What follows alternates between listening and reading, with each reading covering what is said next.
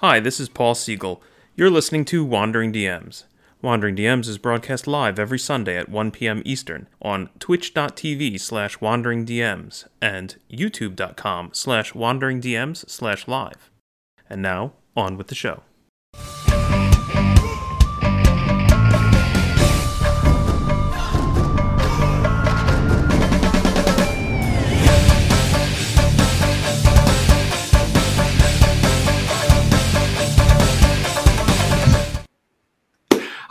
Hi, everyone. Welcome to Wandering DMs. I'm Paul. And I'm Dan, and on today's show, we'll be talking to Keith Ammann, who is, of course, the author of The Monsters Know What They're Doing Combat Tactics for Dungeon Masters, and the soon to be released sequel, More Monsters Know What They're Doing. Keith, thank you so much for uh, making time to join us today. Thank you for inviting me. Uh, I'll remind that viewers that we do have uh, super chat running on YouTube. So if there is a question you really want to get us to Keith and we missed it, uh, that's an option, to, and we'll make sure to get that in the show if you do that. Um, and uh, uh, well, you know, one thing, Keith, I noticed this morning is that uh, you won two ENnie awards in 2020 with the Monsters Know What They're Doing. Both for one for your online blog, and then another one for a silver award for best writing for the book. So congratulations on that. Thank you, thank you. I got the I got the gold for the website because I didn't have to compete against Mörk Borg. They just ran the table. Every category they competed in. There was there was no hope. There was no hope for anyone else that year. But yeah, winning silver was was still pretty satisfying. Super good, awesome. super good. You know, we had in, in 2020, uh, Paul and I had uh, a fifth edition uh, tournament show that we called the Big Bad, and um, you know, I am, I'm not the biggest fifth edition expert, even though I was running the monsters. And in retrospect, I really wish that I'd had your book. Because there were certain stumbles that I made, and afterwards I was like, somebody must have analyzed this earlier, and I should have I should have had Keith's book in front of me. Um, so next time, that's my plan, frankly, to be perfectly honest. what was the monster? well, I had a high level cleric I had a high level evil high priest, so I had to handle a, a very intelligent uh, specialist caster. I also had an entire team of acolytes who were all casting uh, spells, and then we also had purple worms and stone elementals in the picture. But but gauging the spells was really the yeah. big issue that I had a couple hiccups on. Uh, I, I, think so, you did yeah. reasonably well there, Dan. yeah, I covered but, it. Uh, I covered yeah, it, but next yeah. time I plan to be much, much better. Uh, uh look, when, when, I look at Keith's books, of course. So, um, so Keith, let's talk about uh, your your new book that is already available for pre-order. If you uh, go to Keith's website at monstersknow.com.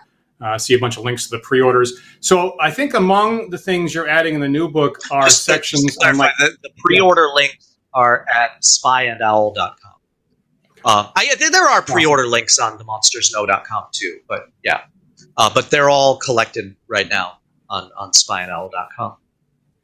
Awesome. And so right now on screen we see uh, uh, on the far on the left uh, Keith's original book, "The Monsters Know What They're Doing." On the far right, there's the players-oriented book, and those are all out now, called "Live to Tell the Tale."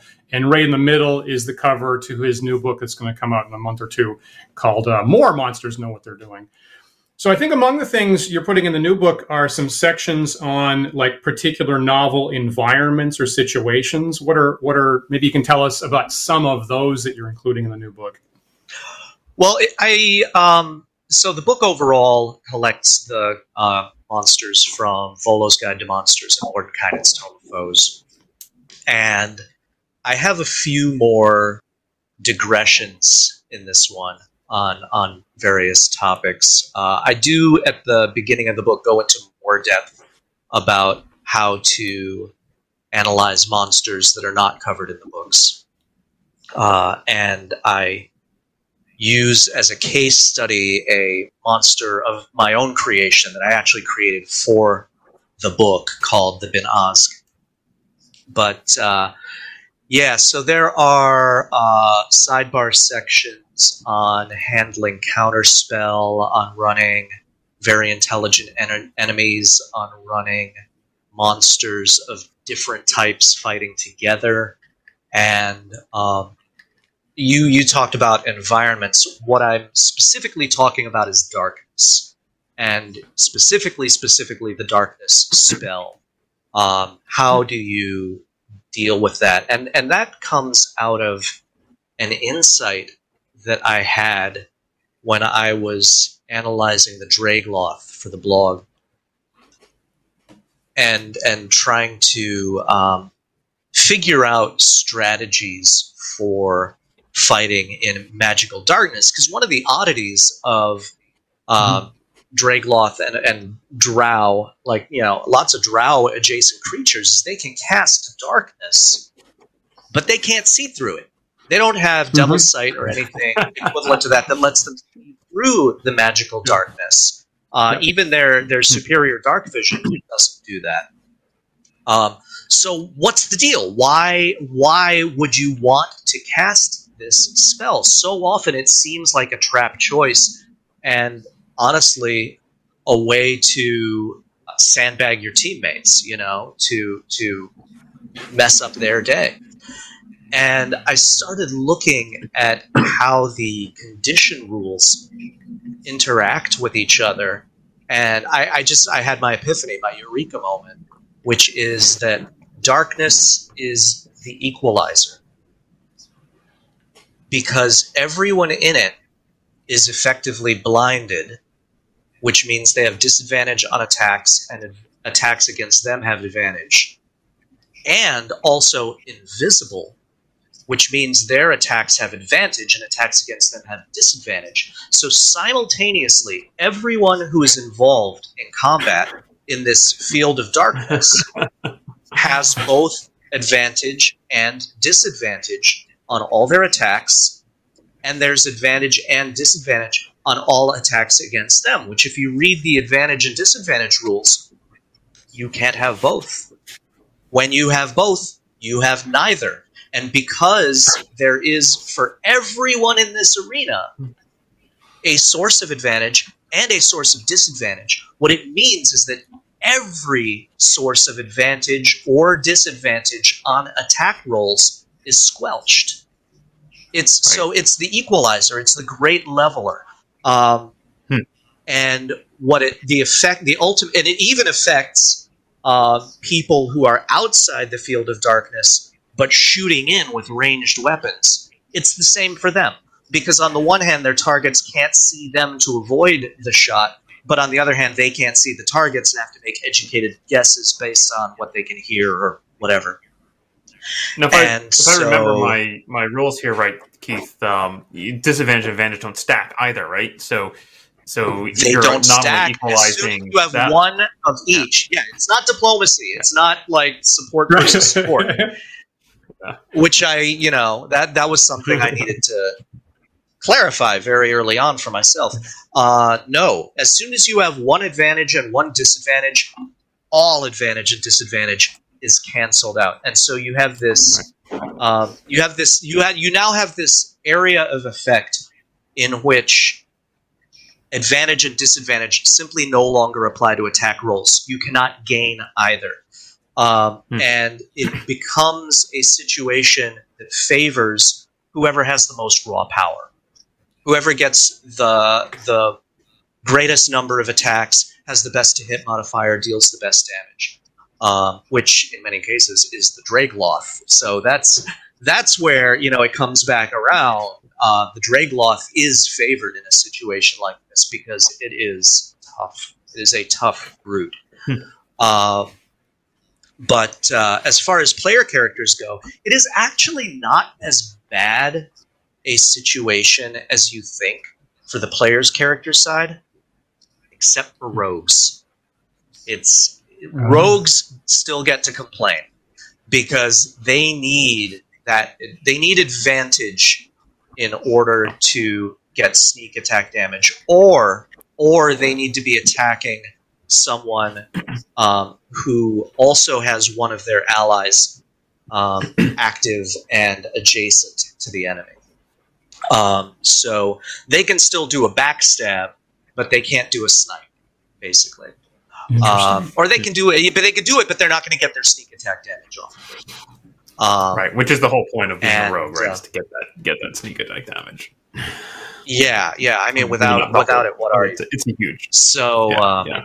Yeah. So, so if you are playing a rogue in a darkness situation, you have to get in there, listen closely, figure out where everyone is, and and backstab because you're not going to get your sneak attack damage any other way. But the other Mhm. thing, uh, the other thing about darkness is when one side says we're overmatched, it favors fleeing because you can't take an attack of opportunity against an enemy you can't see. And Mhm. so, uh, Okay. in, Okay. in darkness, in fog cloud, any uh, any situation in which um, the area is heavily obscured. If you have heavily obscured visibility, um, it's easy to run away because you don't have to disengage in order to avoid the opportunity attacks. So those are the two big, big effects that heavy obscurity has: darkness, fog cloud. Now, of course, if you do have someone in magical darkness with devil's sight, they're gonna rule. The, they're they're just gonna they're they are the boss in that situation. Interesting. You know, and and the the you started uh, noting that it's uh, it seems problematic for things like Drow to have both dark sight and being able to cast darkness, and that's been a problem that's bugged me since first edition. I mean, that exact same problem jumped out at me when the Drow first appeared in the first edition against the Giant series. And I mean, some some viewers might know that has bothered me so much that I actually house ruled. I don't house rule too many spells, but I specifically house ruled the darkness spell to work differently because of that. Um, uh, when we were running our tournament game, we wanted to honor the fifth edition rules as written.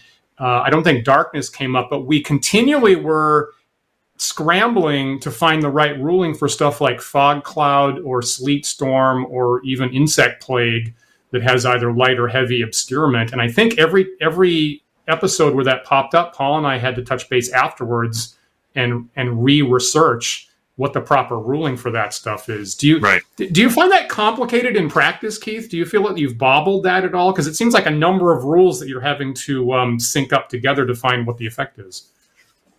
One of the advantages of writing the blog is having to think about it in advance prepares me for when the issue comes up in a game session. So I'm Hmm. usually pretty well equipped to handle these things in game because I'm not caught by surprise having to think through it for the first time. Either I've already figured it out or I know where in the books I need to go look it up. Um, Okay. Which, by the way, just for everyone out there who who feels insecure about their level of rules expertise, this is this is a little professional wisdom that I have from having worked for many many years as a copy editor. You don't have to know all the rules. What you need is that little alarm in your head that goes off to tell you when to look something up and the knowledge of where to look it up. That's all you need. As long as you know where to find the answer quickly, you don't have to have that answer in your head all the time. I think that's good advice. I think that's good advice, and I think that it's similar, like just knowing the name, just knowing the name of an ability or rule, or where if you need to look it up in the index or something like that, gives you vastly more power than if you're just totally guessing. Yeah, Or just knowing things chapter by chapter, knowing that in Yeah. the, the player's handbook, section five is gear, section seven is the process of it. Uh, I'm sorry, seven is uh, using ability scores, eight is adventuring, nine is combat, ten is spellcasting. Uh, or in the Dungeon Master's Guide, chapter three is where you find the encounter building guidelines. Chapter eight is uh, all of the miscellaneous tables. In fact, I actually I just remember page 249. Almost all of the tables that I need to look up in the Dungeon Master's Guide or have needed over the years to look up in the Dungeon Master's Guide are within two or three pages of page 249. So I just open Hmm. to 249 and then flip backward or forward. Great. That's funny. That's great. That's I, great. I, I think it's fascinating how much uh, we kind of create these just through through this muscle memory or these visual landmarks uh, Mhm. with the with the text, which I think is really fascinating. I think it's one of the most important parts of like good interior art in rule books, right? Because those become also I think Yeah, it helps you navigate. landmarks. Yeah, yeah, Yeah. That's a good point. For me, you know, with the first edition DMG, I can usually stick my thumbnail, as you're saying, about three pages away from wherever, whatever rule I need to look up at a particular moment. So, which is, we, we, and and you know, which I like having a physical book for. I like having the physicality, frankly, of like, you Yeah. know, how Yeah. deep is it on the z-axis into the book? Although I will, I will also say, you know what, you know what, the number one thing I like best about D and D Beyond is that I can go to the URL bar in my browser and start typing the name of a monster, get the URL, and go straight to it because I've done it so many times. Yeah. Or if I know if I know that I have not looked one up and I'm looking it up for the first time, I just start typing monster or spells or magic hyphen item, and it's going to take me to the search menu, and then I can find what I need from there. Those those little shortcuts they built that really well. I have to give them big kudos for that because that's not something everyone would have thought of. Certainly, Nice. certainly, I think as um, you know, as, as the breadth of books increases, the ability to have a digitized version with with hyperlinking and search uh, is very valuable. I think, um, and I certainly uh, I did that when I was running fifth at the table. Right, I would have a an iPad or a or a or a laptop flipped open to just a, a tab of the, the search bar on D and D Beyond, so I could quickly pull whatever it was I needed up up. nice. Yeah. Super nice. Um, I you want, know, I want okay, to ask Dan. I. Wait, Yeah. wait. I want to go back to darkness here because my Me- me recollection, Dan, is one one of the big one of the big issues that you and I faced consistently, and I'm curious if Keith has a a, a, a take on this. Was the question of if uh if a, an enemy is in an area of heavy obscurement, uh, and I am outside uh, and I have a, a spell or I have a ranged weapon, can I target Mhm. that person in the heavy obscurement? I, I wanted to ask that allowed? exact same question, except in the other direction. So, among the Yeah. things that happened on the Big Bad at one point is, and again, I have a high level priest, I have a couple acolytes. They're trying to get a ritual accomplished, not a, a, a technical by the book ritual, but a thing that's going to take a little bit of time. And the the players hit me with uh, with a sleet storm, which causes obscurement. Can I can can they now cast spells in? Can I cast spells out? Am I am I better off in that situation, or am I worse off at that point? As a caster, So obscurity does not. Okay, number one, obscurity in and of itself does not create cover. Uh, beyond that, the, the the number one thing as far as spell casting is concerned is does the wording of the spell say a target a, targeting a creature you can see? If it says a Mm. creature you can see, then your host. Um, you cannot cast that spell at a target you can't see. And if, if it's heavily obscured, you can't see them. If it's a point within range, that's fair game. And um, or a creature within range. If it says within range, but not that you can see, you can target them. As far as uh, attacking with, for example, a ranged weapon or a thrown weapon uh, is concerned, that is you can always do that. It's a disadvantage because you can't see them. Um, although if their vision is heavily obscured, it's an advantage because they can't see you to dodge it. So Right. cancel. Um, but then the other issue is: Are you attacking into the right space? And that's where you have to consider that you can not only see enemies potentially, but hear them as well. You hear their footsteps. You hear their uh, their armor clanking or their scales doing whatever scales do. Uh, and, loudly uh, eating, perhaps. Yeah, and you and you and you aim your attack at the sound. Yeah, Yeah. yeah. Going. You aim Right. your attack at the sound, and um, but you can hide. You can take the hide action anytime you can't be seen, And if you successfully hide, you are now unseen and unheard. And you can move around as long as people can't see you. You can move around freely, and people can lose track of your position. So if you are hidden, then I would say your enemy has to either infer or guess what space you are in and attack the space rather than you. And if they guessed right, they get you. If they get well, they have the chance to get you. You know, if they roll a hit. Uh, if they guess wrong, they just you know they shot magic missile at the darkness. Well, how do you how do you reconcile that though? With uh, we are sitting around a table with miniatures on a board, and everyone can plainly see where you are, like as players. Well, if you're if you're hidden, I'm taking that miniature yeah, off. yeah, you want to take the miniature off, start uh, start doing secret uh, notation. Yeah, yeah, yeah. or just or Uh, just you know mentally track it. And The- for the, the other- the players, other- what I would usually do is just like take off the miniature and replace it with a poker chip or something like that. That's sort of that's sort of marking the last known location. Or, Uh, or Well, actually, uh, you could leave the min.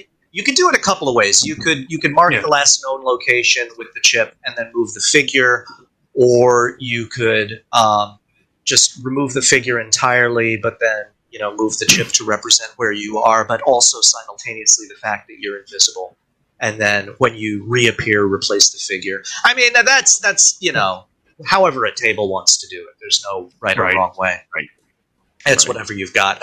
I make huge use of miniature poker chips when I play at a real table. That's that's my all-purpose uh, miniature substitute. It's what I use for creatures that uh, I don't consider important enough to buy and paint a miniature for. Um, I have them in a whole bunch of different colors, so I can keep track of creature types, factions, what have you. I assume this is actually probably a solved problem on on uh, digital. Like like if we're playing roll twenty, I assume I can probably do something clever, like make my miniature only visible Yeah, to me just, and the just DM. move it. You just move it to you move the token from the token layer to the DM layer. Yeah, yeah. Hmm. Hmm, fascinating. Never really thought of that as you a go. possible uh, benefit of digital play. Interesting. All right, let me go back though because I have Okay. another question, which is so you're specifically calling out hearing. What about other senses? Like what about smell or tremor sense? Uh, how do how do those play in? Um, you know, do, do those just cut through? Do those just just uh, uh, obviate? Uh, uh, uh, Well, obscurity doesn't affect them. Obscurity only affects sight. Uh, it doesn't affect hearing. It doesn't affect anything else. Now, there are some things that do affect hearing. Um, the deafened condition is one, but there are other things, and I can't think of any off the top of my head. But there are, I know there are ones. Oh, oh, um, high wind in in the DMG when you look under adventuring. Um, uh, uh, environments, wilderness, there is um, high wind imposes disadvantage on hearing checks, and um, so then you know if let's say it's pitch dark and you're trying to find someone who is hidden, unseen, and unheard, you can say, "I look for them," um, which you're not going to find them, not in darkness. Or you can say, "I listen for them," and then you're going to make a perception check based on hearing. Suppose it's only lightly obscured, then you can say, "I listen for them."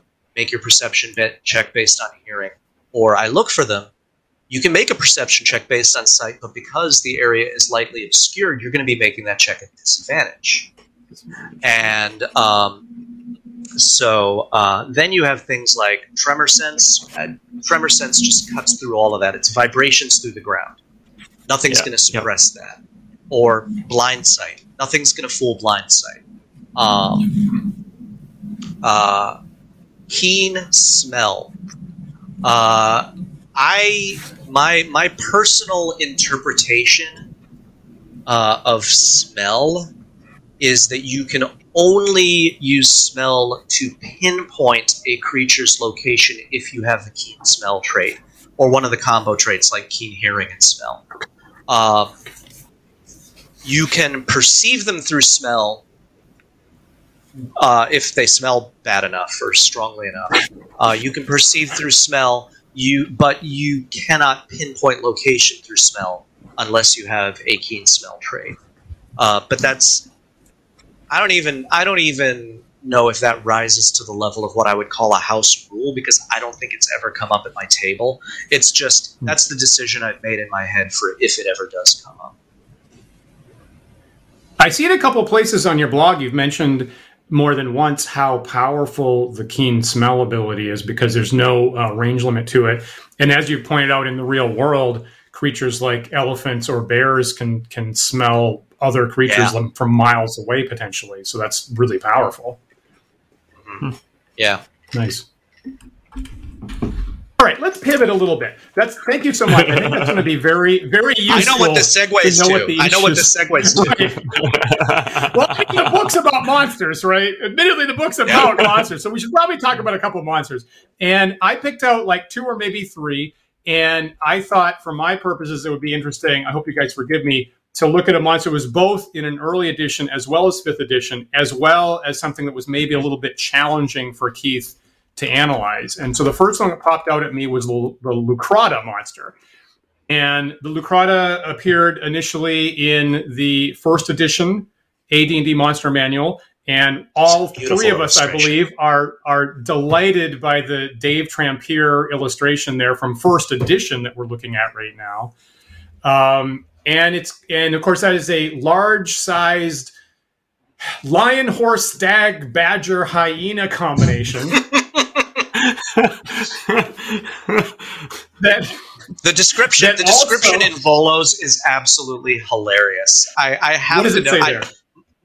Uh, a leucrotta is what you would get if you took the head of a giant badger, the brain of a person who likes to torture and eat people, the legs of a deer, and the body of a large hyena, put them together, and reanimated them with demon ichor without bothering to cover up the stink of death.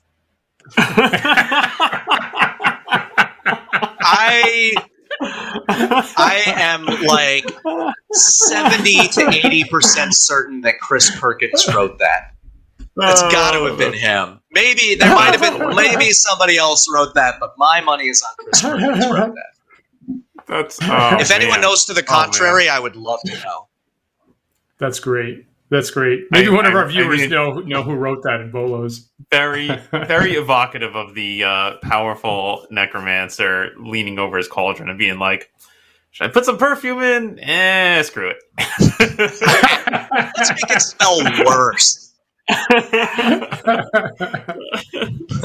now we're saying, and, and we're, we're saying that this originally appeared in first edition, but I, I must say, if we go all the way back, you know, this is a creature from actual Indian mythology, eh? Indian mythology, and Pliny the Elder first told us about it in the first century AD. So this monster goes way, way back. is that is that this is that this image dan That, that, is an illus- that is an illustration from a 15th century medieval bestiary for the Leucrotta, actually. I was going to say actually, Dave you know- Trampier, age eleven.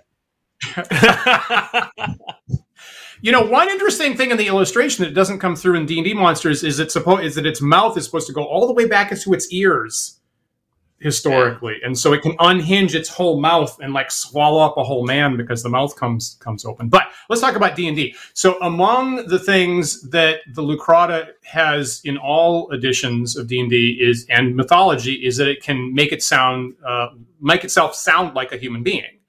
So it tends to like give a cry and go, "Oh, I'm a terror, I'm a I'm a princess, and I, somebody needs to needs to rescue me or something like that."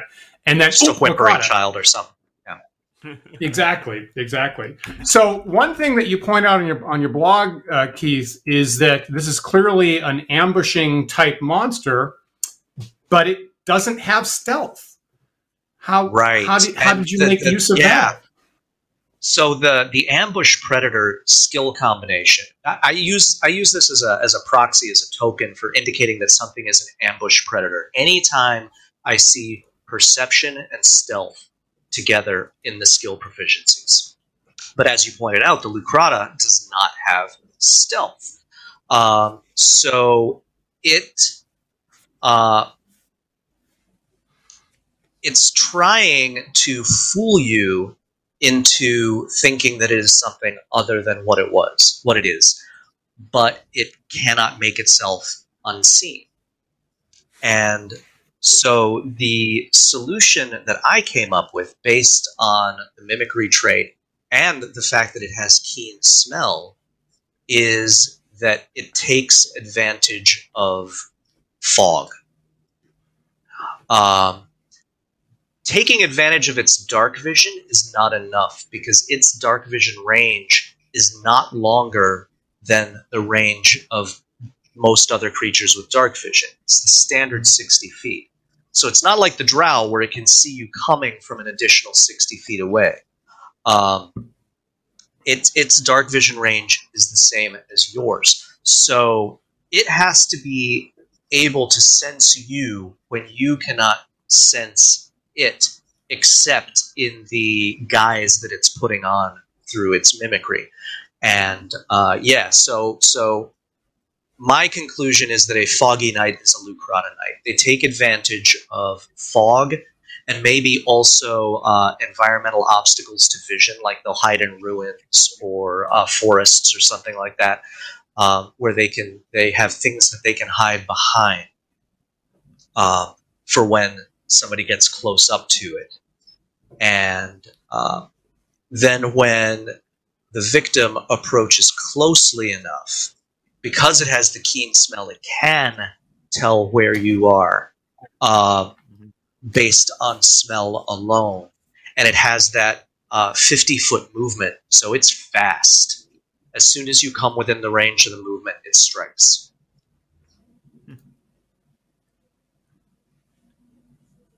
Now, uh, uh our, um, our our viewer Joshua is actually asking a pretty good question here. Um, and that's good. I think this is good. I don't know if you can put that on up on screen, Paul. Yeah. Um,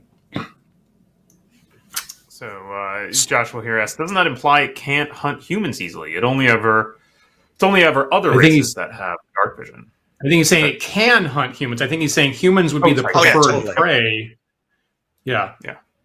But the but but the point is, it's hunting in a in a circumstance that gives them advantage over all creatures, including ones with dark vision. Whereas um, an ambush predator that couldn't do this might have to limit itself to hunting humans and halflings and other creatures that don't have dark vision and would have to leave, let's say, wood elves alone. It would know better than to go after them because it, it you know, they would run away or they would they would find it and hunt it. Um, other creatures, yes, they would, other ambush predators would have potentially that disadvantage, but Leucrottas don't. They can be broader. They can they can attack more different types of humanoids. Nice, nice. Now remind me, what is the now? The one thing about the Leucrotta that I could not figure out to fit in was kicking retreat, because here you have a brute attacker. It wants to stay engaged in melee. If if it's attacking in pea soup fog, it never actually needs to disengage because you can't opportunity attack a creature you can't see. Um, so the, the the solution I came up with is kicking retreat is what it uses when the fog is dispersed and the jig is up. Mm, mm-hmm, mm-hmm. Nice, interesting, nice. And that's I mean, an ability that's been there since first edition. So yeah, that's true. That's true. It's right there in the in the in the first edition description. Um, I feel like it's very evocative for setting up an encounter, right? Like the, just the, the description and the analysis, the abilities alone. Like I'm immediately imagining a you know a, a maybe a, a, wood elf outpost where the players go in and the fog sets in and they pull in all their scouts and they say, "Don't go out tonight. The Leucrotta are out." Right? yeah, but of nice. course, then then supply some reason for them to go out. Like, nope, nope, we need to. Got to go out there. All right, good luck. what exactly is the rule text on the fog? Is that is that heavy obscurement or is that something else, Keith? Uh, fog can be light or heavy depending on how thick it is. Okay. Okay. And if you cast fog cloud, that is heavy. Okay. And either one will help the Leucrotta out, or do they specifically need heavy obscurement? No, you want the heavy. You really want the heavy. Okay. Okay. Fascinating. Okay. Great. All right. Okay, that's good to know. So now I know how to use Leucrotta in my games of fifth edition. Thank you so much for that. let's talk about so I so among the so for, the other two things, I hope I, I hope it's okay if we talk about. I think I want to talk about the cave fisher because I challenged Paul with one minute to go before the show. There's no way he would have a hard copy of the product that it first appeared in. And then he pulled out his first edition Dungeons of the Slave Lords by Lawrence Schick, which is where they first where cave fishers first appeared. And sure enough, Paul absolutely had that. Um, Yep. And then I and then I also had I also found a great to me a great Erol Otus piece of art for it, uh, which we were debating a little bit before the show. So there's this is one that had a significant change between first and fifth edition. Not a lot of changes, but one really notable um, change. So in fifth edition, what's the primary thing that the, that the cave fisher that we see on screen does, Keith? Uh, it fishes. It is a very, very literal name. Uh, you know, when I when I first saw it, I never read. I, I just you know flipping through the pages. Da, da, da, cave fisher. Okay, blah blah blah. You know, flipping through the pages of the book, and and cave fisher. I don't know. It kind of reminded me of silverfish, like which are neither silver nor fish. They're centipedes. Um, and so like that was the image I got in my head for for some reason. And then I was writing the blog, got to it. I don't know if I wrote it for the blog or I think I wrote it for the blog or just for the book. Sometimes it's been a while, I forget. Um, I was uh, looking at the stat block. I'm like, oh, okay. It lives in caves and it fishes for prey. I mean, that is like a total literal description of what it is and what it does. Like, all right, all right. Don't need to don't need to get fancy here. But yeah, it's got a it's got a sticky filament like a spider web, and it Yeah. it it like extends it out, and something touches it and it yanks it back. Now, obviously, the, the best way to use your cave fisher is how for the DM. So um, the uh, the the set phrase I always talk about in relation to ambush predators is that they don't go after the toughest animal in the herd. They go after the young, the old, the weak, the isolated, the oblivious.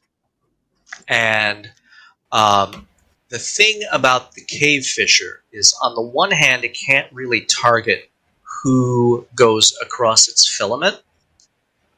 Uh, but what it does is when something that it can reel in does go across its filament, it can yank it in and it does the isolating. So um, it doesn't have to pick the one that wandered off from the group. It takes its prey away from the group that its prey was part of uh, a moment ago. Now, if um, you know, it can only haul in up to 200 pounds. It has a weight limit, and um, you know, many medium-sized humanoids, even if they themselves don't weigh 200 pounds, they plus their gear weigh more. And so, if they tried to pull that in, the prey would just fall off the filament. And so, um, suppose multiple creatures get stuck to the filament before it yanks the filament back. I say, well, you know what? The cave fisher doesn't choose who it gets, physics chooses. The lightest one sticks and all the others fall off. Um, and it doesn't really have the intelligence or the wisdom to uh, to think about who it's targeting. Uh, it just it, it lets it lets physics and happenstance make the choice for it. It's uh, the um, well, super well put. The the Erol Otus art, I think, makes uh, a really good impression of what you're saying about the cave fisher is isolating uh, one of its targets. Is in that picture, the cave fisher has got one thing it's pulling up to its horrible mandibles, and the rest of the party is at this point very far away. On the other side of it, apparently uncrossable chasm. Maybe they were isolated and oblivious to begin with. right? Maybe so.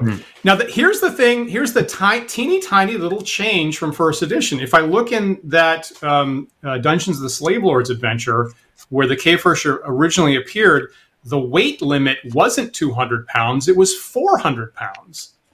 How That's a huge more, difference in five. Right. Right. Because of gear. How Just much, because of gear. Yeah. yeah. Yeah. How much more dangerous would it be if the limit was still 400 pounds in, in, in fifth edition? Significantly more dangerous because at that point you could get just about everyone except the fighter in plate mail, or the pat, you know, whoever whoever your party tank is who's wearing plate mail, or um, you know, carrying their house on their back like a snail. Um, you could you could get you could get probably 80% of PCs that way. Whereas this way, you're down to about maybe 40%. Do you, think that yep. change was made yep. specifically as a, as a balancing uh, factor? Do you think somebody somebody came know. in and was like, this is, this is, too much"? That's fascinating. That's absolutely fascinating. I, I mean, it, uh, it legitimately could be based on the size of the creature because a cave fisher is not that big. Mm-hmm. Gotcha. Um, I want gotcha, to recommend. Um, so, uh, oh, there's in fact there's the there's the source of that of that image right there in the beginning. Of, right, uh, the cover of the inside um, book. Right. Yeah. Yeah.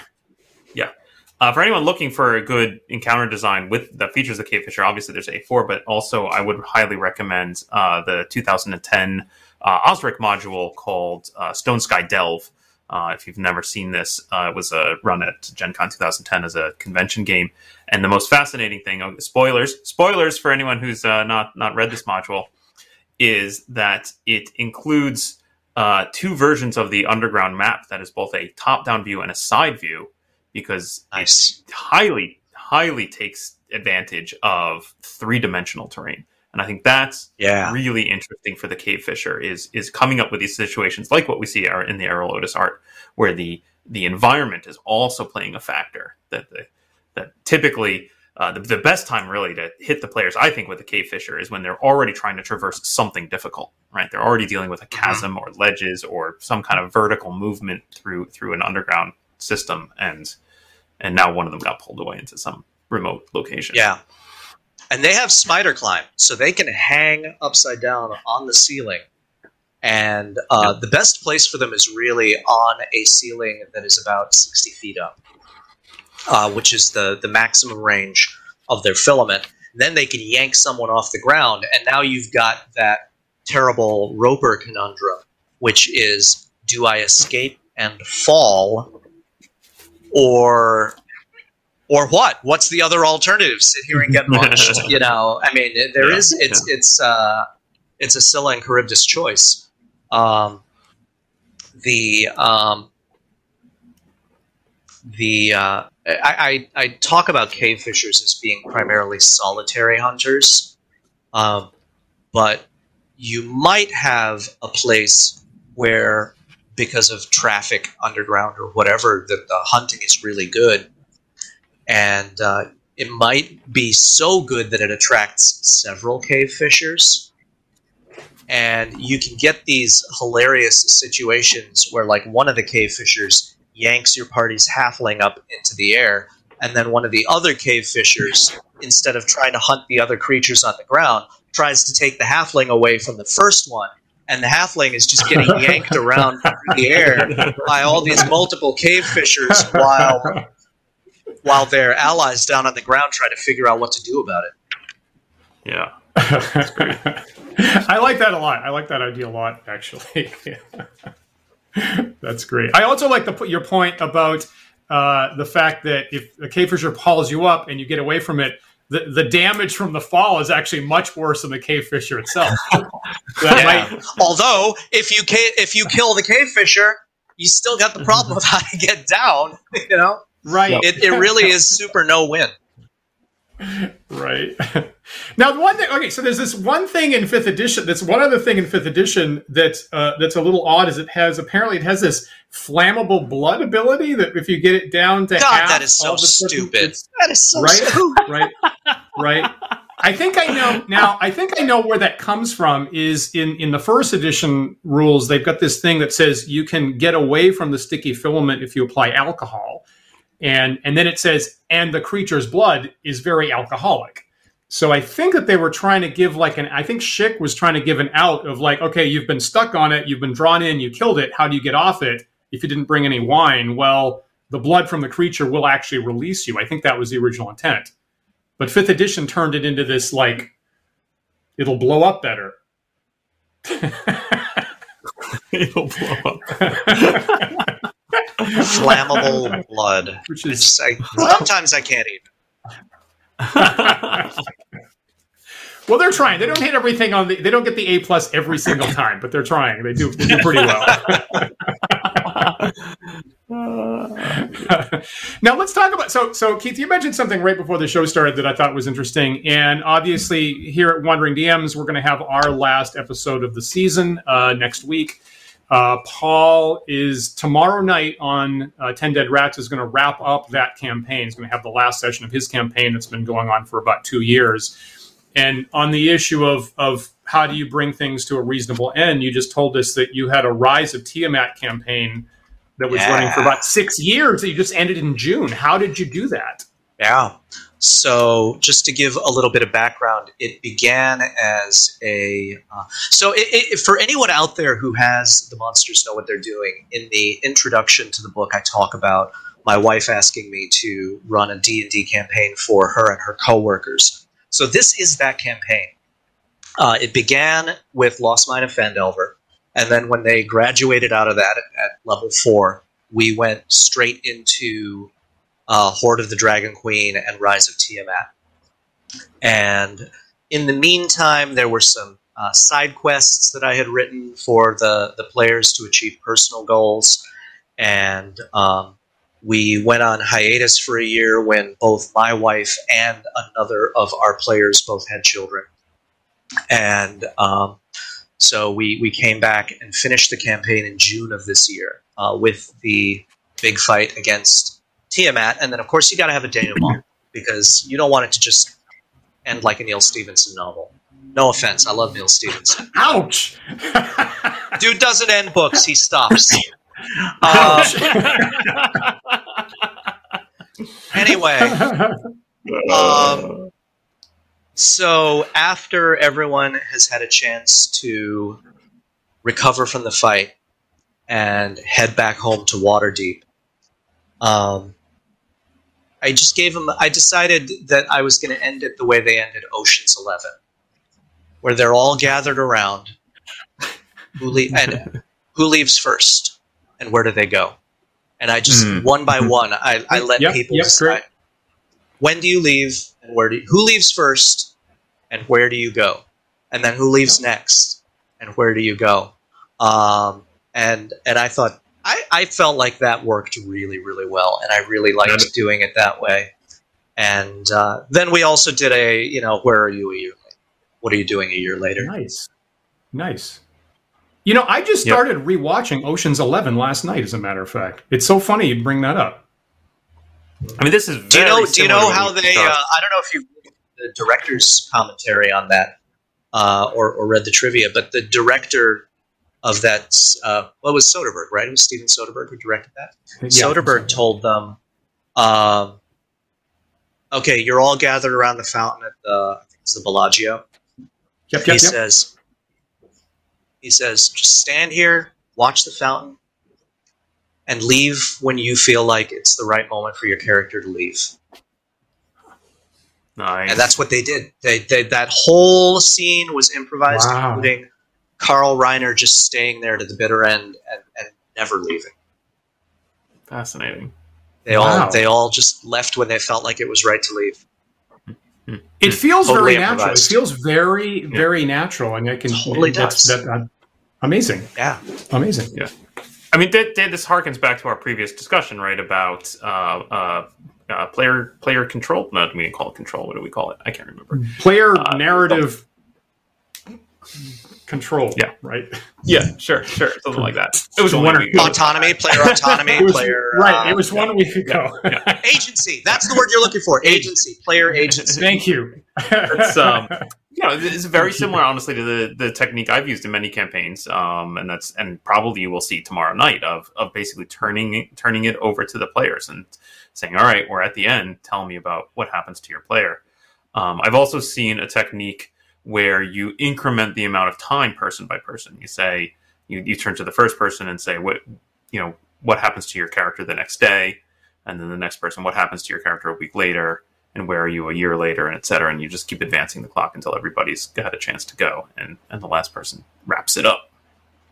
Um, I love. I'll tell that. you one thing think though. I love the way the fountain technique worked so well. Yeah, I'm, I'm just going to use that every time. There's gonna maybe I'll, I'll see, I'll see how things turn out tomorrow night. Maybe I'll just steal that. Um, that's Please do. I stole really it. You No, my, yeah, there you go. my my question to you uh, From a movie about stealing stuff, yeah. so it seems. Yeah, Yeah. yeah, there, there you go, there you go. Great, and if it and if it doesn't land, I can. I can I can blame Keith, right? So that's that's helpful.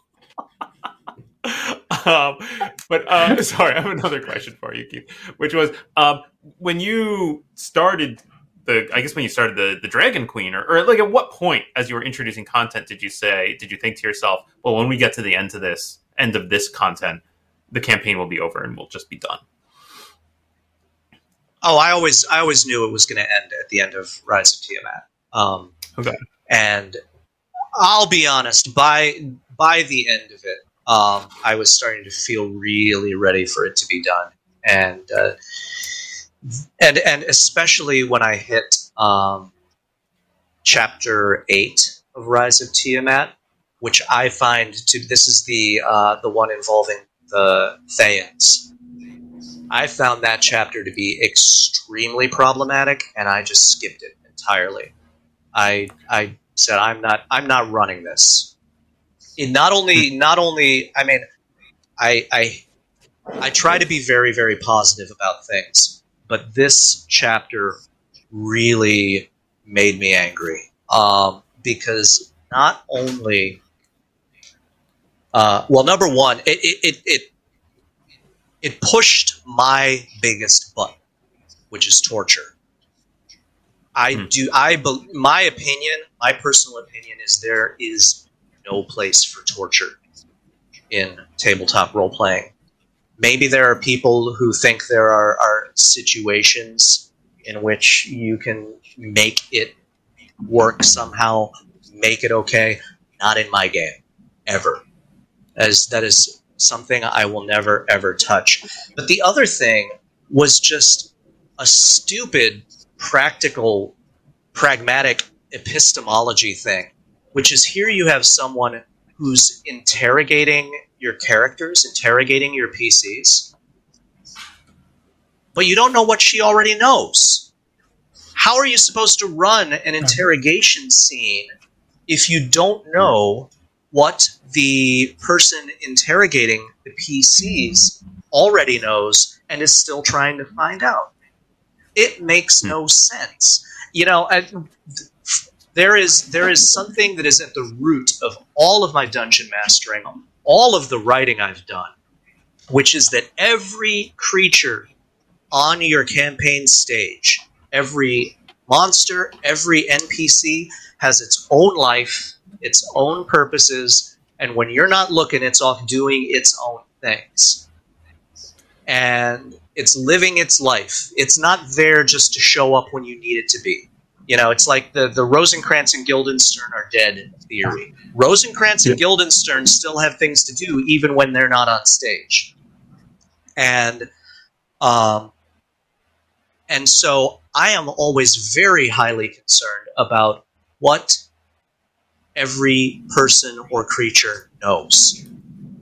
Because that is what animates their behavior. It's what drives their choices. And if you have this important scene, this this this set piece scene in which you're being interrogated by this powerful wizard, but you're not told what she is trying to accomplish through this interrogation, it's a stupid waste of time. And then just on top of that, to um, to uh, to, to, to add in torture just as an atmospheric element.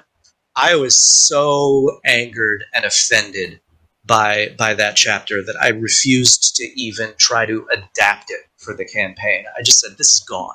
This is out. I'm not wasting my time trying to make a silk purse out of a sow's ear here."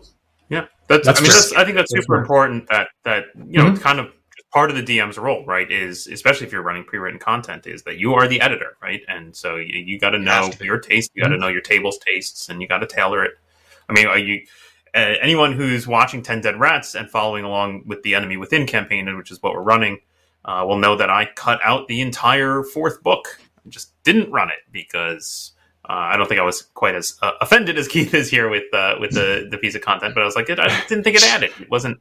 Well, and I tell you, there's very very little that that, that gets un, gets under my skin the way that that particular chapter did. I don't think I've mm-hmm. I don't think I personally have I know other people have run into things that really set them off. I have never run into anything anywhere in 5e D&D that set me off the way this did. Hmm. I haven't read that adventure. I'm very surprised to hear that that's that that's included in a uh, in an official product. I'm very surprised. I mean, it was one of the first official products they put out. Okay. Um, I do know they they outsourced the writing of it, and okay. um, you know, and there are a few things that that there are a few real eyebrow raisers that, that crept into 5e that even as uh, even as an old man playing this game, remembering how things were years ago. In the old days, um, you know, there there are certain descriptions like the the descriptions of the half orc in the player's handbook and the descriptions of orcs in the monster manual, which are they just they just made me go, how did this get through editing? Hmm. How did how did nobody stop and say this is nothing but a bunch of racist stereotypes dumped together in a soup pot? isn't there anything we can do with this material that might be less obviously bad? Um, mm.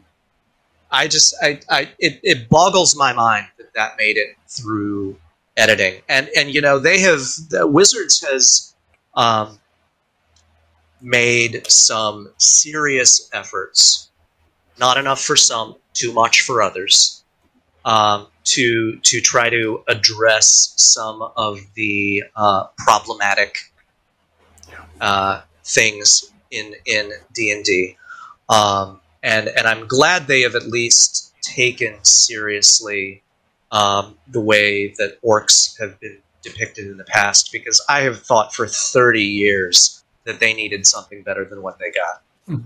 Um, I also I also little little controversial, a little spicy here. Um, I also think that they have um, occasionally misdiagnosed a problem and and um, and adopted solutions that deal with the issue superficially, but don't solve the underlying issue. Mm-hmm. Without, I, I don't want to get I don't want to get into too many specifics here and turn this whole conversation into a lightning rod. Um, but uh, it wouldn't but be the first time we've in, accidentally in done cases, that. I'll say that. In some cases, yeah, in some cases there are there are there are real problems that exist, but the solutions yeah. seem to solve the problems, but don't really. And hmm. I'll I'll leave it at that. Yeah. But I also I, say they, they to me they are clearly trying and yeah. they're aware that that mistakes have been made um, and and are trying to do, do something about them. Um, I, but you know, then, but then they released that, that whole. Yeah, yeah, they thank you, thank right. you. But they they released that whole two volume set of uh, Hoard of the Dragon Queen, Rise of Tiamat. They they republished it as one adventure, and I haven't looked at the the republished set, but I don't know if they did anything with that uh, with that chapter. I know they re-released Curse of Strahd and tried to purge the descriptions of the Vistani of offensive anti-Roma yeah. stereotypes. Yeah. Um, but I don't know whether they did anything with Rise of Tiamat or not. We are we are in the, the, the, last minute here of the show. Uh, I just want to I just want to roll us back to the the uh, initiating topic here, which was was ending ending your campaign. Um, so I'm just kind of curious because I I, I really uh, it's very fascinating to me, Keith, to hear about how you architected the end of your campaign, and I'm curious if that's a common uh, practice for you across campaigns, or I feel like a lot of campaigns end kind of just by running out of steam. Right, I've, I've experienced you that know myself what? a lot. First or many of us opportunity. I've ever had to end a campaign. No, really. Like this is the Okay. first. This is the first time I've ever gotten to play a story all the way Huh. to the end. It's great. what you, It's great. And you know, I- right. and I love and and one of the one of the best things about it, honestly, is this is every I think this is every D and D player's dream is to see a good artist illustrate their character um, or illustrate their party. Like every every D and D player wants this, and um, I was. Uh, as a final gift to my players at the end of this campaign, I was able to hire Aviv Or to do a uh, a big group character portrait. Oh, nice. Nice. And Wow. um, can I can I show it off? Because I love Yeah, this so so much. Let me see if I can make the uh, screen sharing work here. Um, We're pushing the technology. Hopefully this works. Is that a thing in VMix? that is a thing in vmix now. There it is. Oh, There it nice. is. There it is. Oh, hi. Very nice. That's great. magnificent, Yeah. magnificent. That's the best. Aviv is amazing. Awesome. That's fantastic. Fantastic. Wow. All right, we are we are definitely Thank running you the for clock sharing now, and yeah, thank you so thank you so much, Keith. Um, I guess any any final thoughts from anyone? Anyone uh, last last thoughts on on some of the monsters we've covered or or ending campaigns? I'll just make a pitch for Keith's book. You know, I, I appreciate what you do so much, Keith. Particularly someone right who plays a lot of D and D, but not quite so much Fifth Edition. Frankly, you you you really give me a, a- an enormous head start at uh, knowing how to run monsters, specifically in Fifth Edition. If I don't know it already, and your blog and your books are are fantastic. They're going to be a major element of my my prep uh, for for future uh, tournament type stuff, and people should go get more. More. War. I think that's Uh, more monsters know what they're doing, and you can see you can pre-order it now at your favorite bookstore or online bookstore, and you can go to uh, Keith's uh, site at themonstersknow.com, and you'll see more links to everything. Indeed. Uh, you can uh, take a look in the description text of the video here if you want. I'm sure there will be links directly to Keith's blog as well as uh, more that reiteration of that that information about where to find the the new book. Um, uh, And now that And, I'm uh, finally, finally, finally done writing my fourth book, or at least done enough to to tell my editor that I'm done, um, I can get back to updating the blog again, which is something my readers can look forward to great. in the coming year. Uh, Right, yeah, cool. I meant to have this book done in February, so I'm sorry to every blog reader who has been waiting an entire year for me to update the content. Believe me, it's been hurting me too. But there will be more. The monsters know what they're doing. Blog content in 2022. Promise. Great. We are all Uh, looking forward to it. We we are indeed. Viewers, any any comments on the Leucrotta or the Cave Fisher or Darkness uh, or ending your campaign? Uh, please leave us some comments in the video here. Uh, tell us what we forgot, what we missed, and uh, I'm sure we'll be very excited to see that, and possibly that will instigate a new, even more detailed conversation down the road. Yeah, definitely. And if you're new to the Wandering DM show, remember that you can like, follow, and subscribe to us, the Wandering DMs, on YouTube and Twitch and Twitter and Facebook and also GitHub if you're a coder. And we do have the handle Wandering DMs on all of those sites. So uh, look for us there and you'll get updates on future guests like Keith. If you prefer to listen to this show in audio only podcast format, you can get those podcasts at our website at wanderingdms.com. You can also find us on various podcast carriers such as Google Podcast, uh, iTunes, Spotify. If you're listening to this show right now on one of those sites, please take a moment to rate and review us there. That helps other users of that site find our show, and we really appreciate it. We really do. As always, huge thanks to our patrons who support the show. And if you would like to join them, please visit patreon.com slash wandering DMs. And you'll see a couple different tier options. We have discounts on merch, access to our private Discord server, monthly behind the scenes videos, polls, and surveys, and after party chat that we do every Sunday right after our show. We will there be there in about five to 10 minutes on our Discord server to continue the conversation on the live chat there. Uh, as as noted, Paul is going to be on with Ten Dead Rats tomorrow night for the conclusion to the Ten Dead Rats campaign cycle. So we're very much looking forward to that. Um, and then I, we, Isabel and I are trying to do one last uh, Book of War in our wargaming series for the year. Uh, that might be uh, this coming Saturday. We really hope to get that, get one more in at least. Um, and, but don't forget, of course, uh, big thanks to Keith. Look for more monsters know what they're doing, and we will all look forward to that uh, with great anticipation. Keith, thank you so much for joining us today. Thank you again for inviting me. It's a lot of fun. Fantastic. Of course, we are live every Sunday at 1 p.m. Eastern Time, so please join us again next week for another thought provoking discussion. See you then.